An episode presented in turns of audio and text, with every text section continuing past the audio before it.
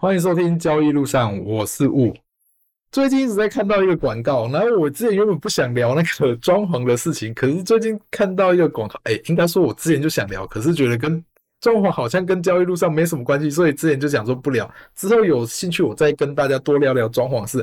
只是最近一直被一个东西看那广告，我看到我真的有想来讲，因为我觉得有些广告。呃，或者很多人去推说这个东西很好用，很好用，其实有可能是接到业配，所以他们去推。然后你真的是实际使用之后，这个东西真好用吗？或者有没有什么更好用方法？最近我常常被一个广告打到，就是洗碗机是哪一个牌子呢？我不讲，但是它有出电动工具啊，这样大家应该知道是哪个牌子，因为我自己也是买那个牌子的洗碗机，然后也是 Face 系列，就是比较顶级款的。然后那时候我也花了一点，花了一些钱。然后后来用以后，我现在住在这新家，现在大概一年半吧。那洗碗机开了应该不超过十次，为什么不超过十次呢？最主要原因是因为我们家就两个人家小孩，现在两个小孩，其实每餐用的碗盘就那样子，没什么碗盘，其实顺手洗起来就好。有人就觉得买洗碗机就是不想洗碗盘呐，可是你知道，当你只有三四个碗盘，或只有几个几碗盘放在洗碗机里面，是一件很麻烦的事情，就是你说为了几个洗碗盘。开下来洗，浪费水，浪费电就算了。然后我这就想说，买了洗碗机就去用它吧。我们就要慢慢在囤碗盘，然后就买了很多碗盘，白碗盘就多，再买一些碗盘，就是用到满那个满了以后再开下来洗。所以我们之前大概要囤快要一个礼拜，那个洗碗机才会满起来。然后用洗碗机的时候，你又要去一件事情，就是你要先把它们冲干净以后再放进去洗碗机。你可以不冲啊，只是你不冲以后，你就得去清下面的排水孔油。所以。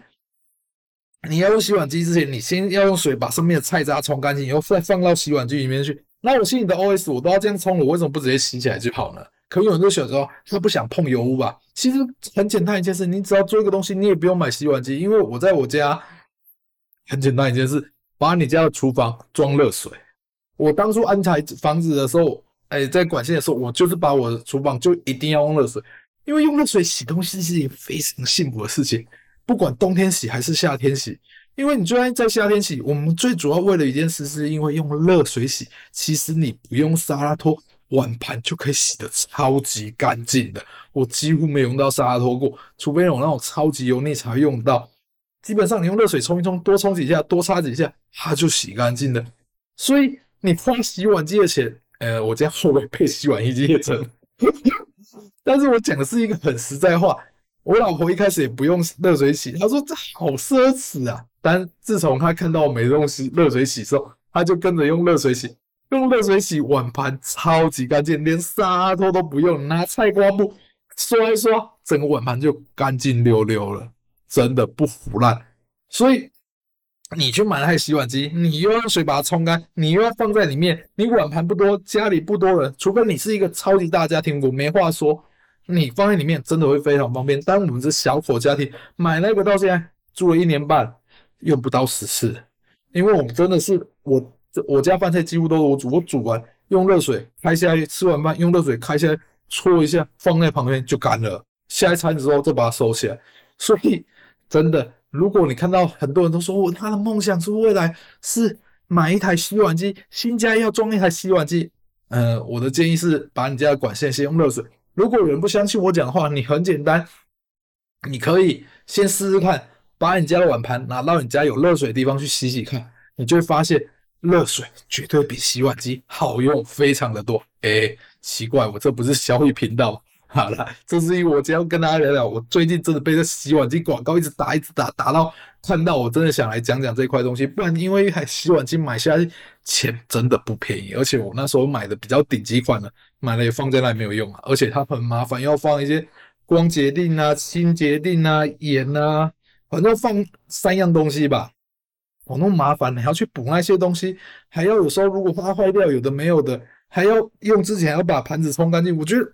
搞那麻烦干嘛？你就用把你的家管线接上热水的管线就好了，超级好用。好了，我们接下来聊聊交易上的事情。最近事情其实我会讲的事情，有时候都是别人跟我聊天讨论的时候，我会去讲到这些事情。但有一个东西，我就觉得比较奇怪的地方。诶，怎么奇怪的地方？我们来打个比方来讲，如果未来趋势看好的产业，要从中趋势看好的产业。基本上这个产业的股票都是好股票。你要再从这些好的股票里面找出更好的股票，就会得到超额的报酬率。你如果去找已经过时的产业，未来不流行的产业，你要从里面找出好的股票是相对的困难。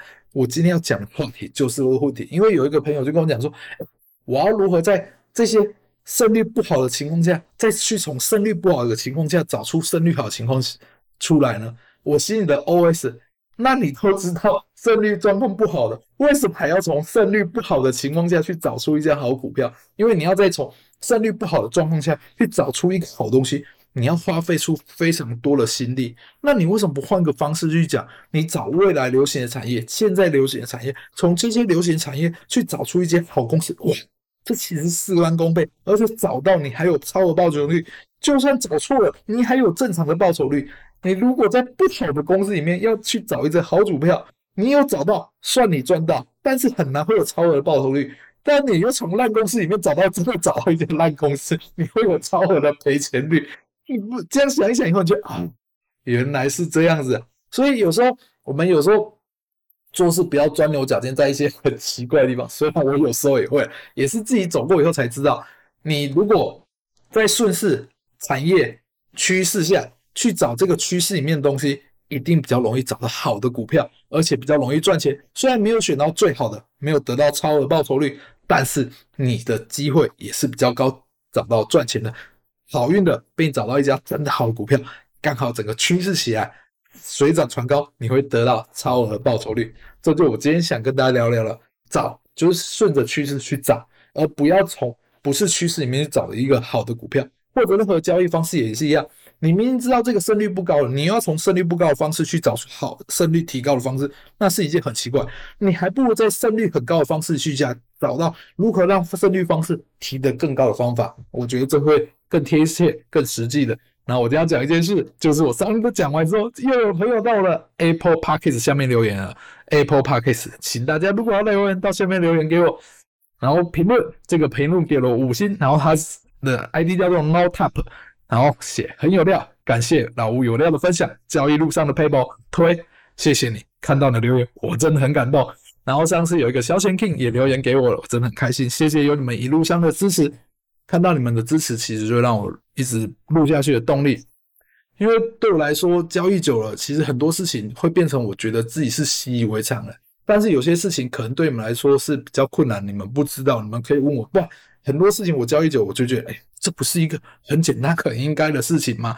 但是真的有可能是我交易久了，反而这些东西对大家可是有用了，我反而去忽略它了。所以有任何问题，也欢迎留言告诉我。我很乐意回答大家，今天聊聊到这里哦，谢谢大家，拜拜。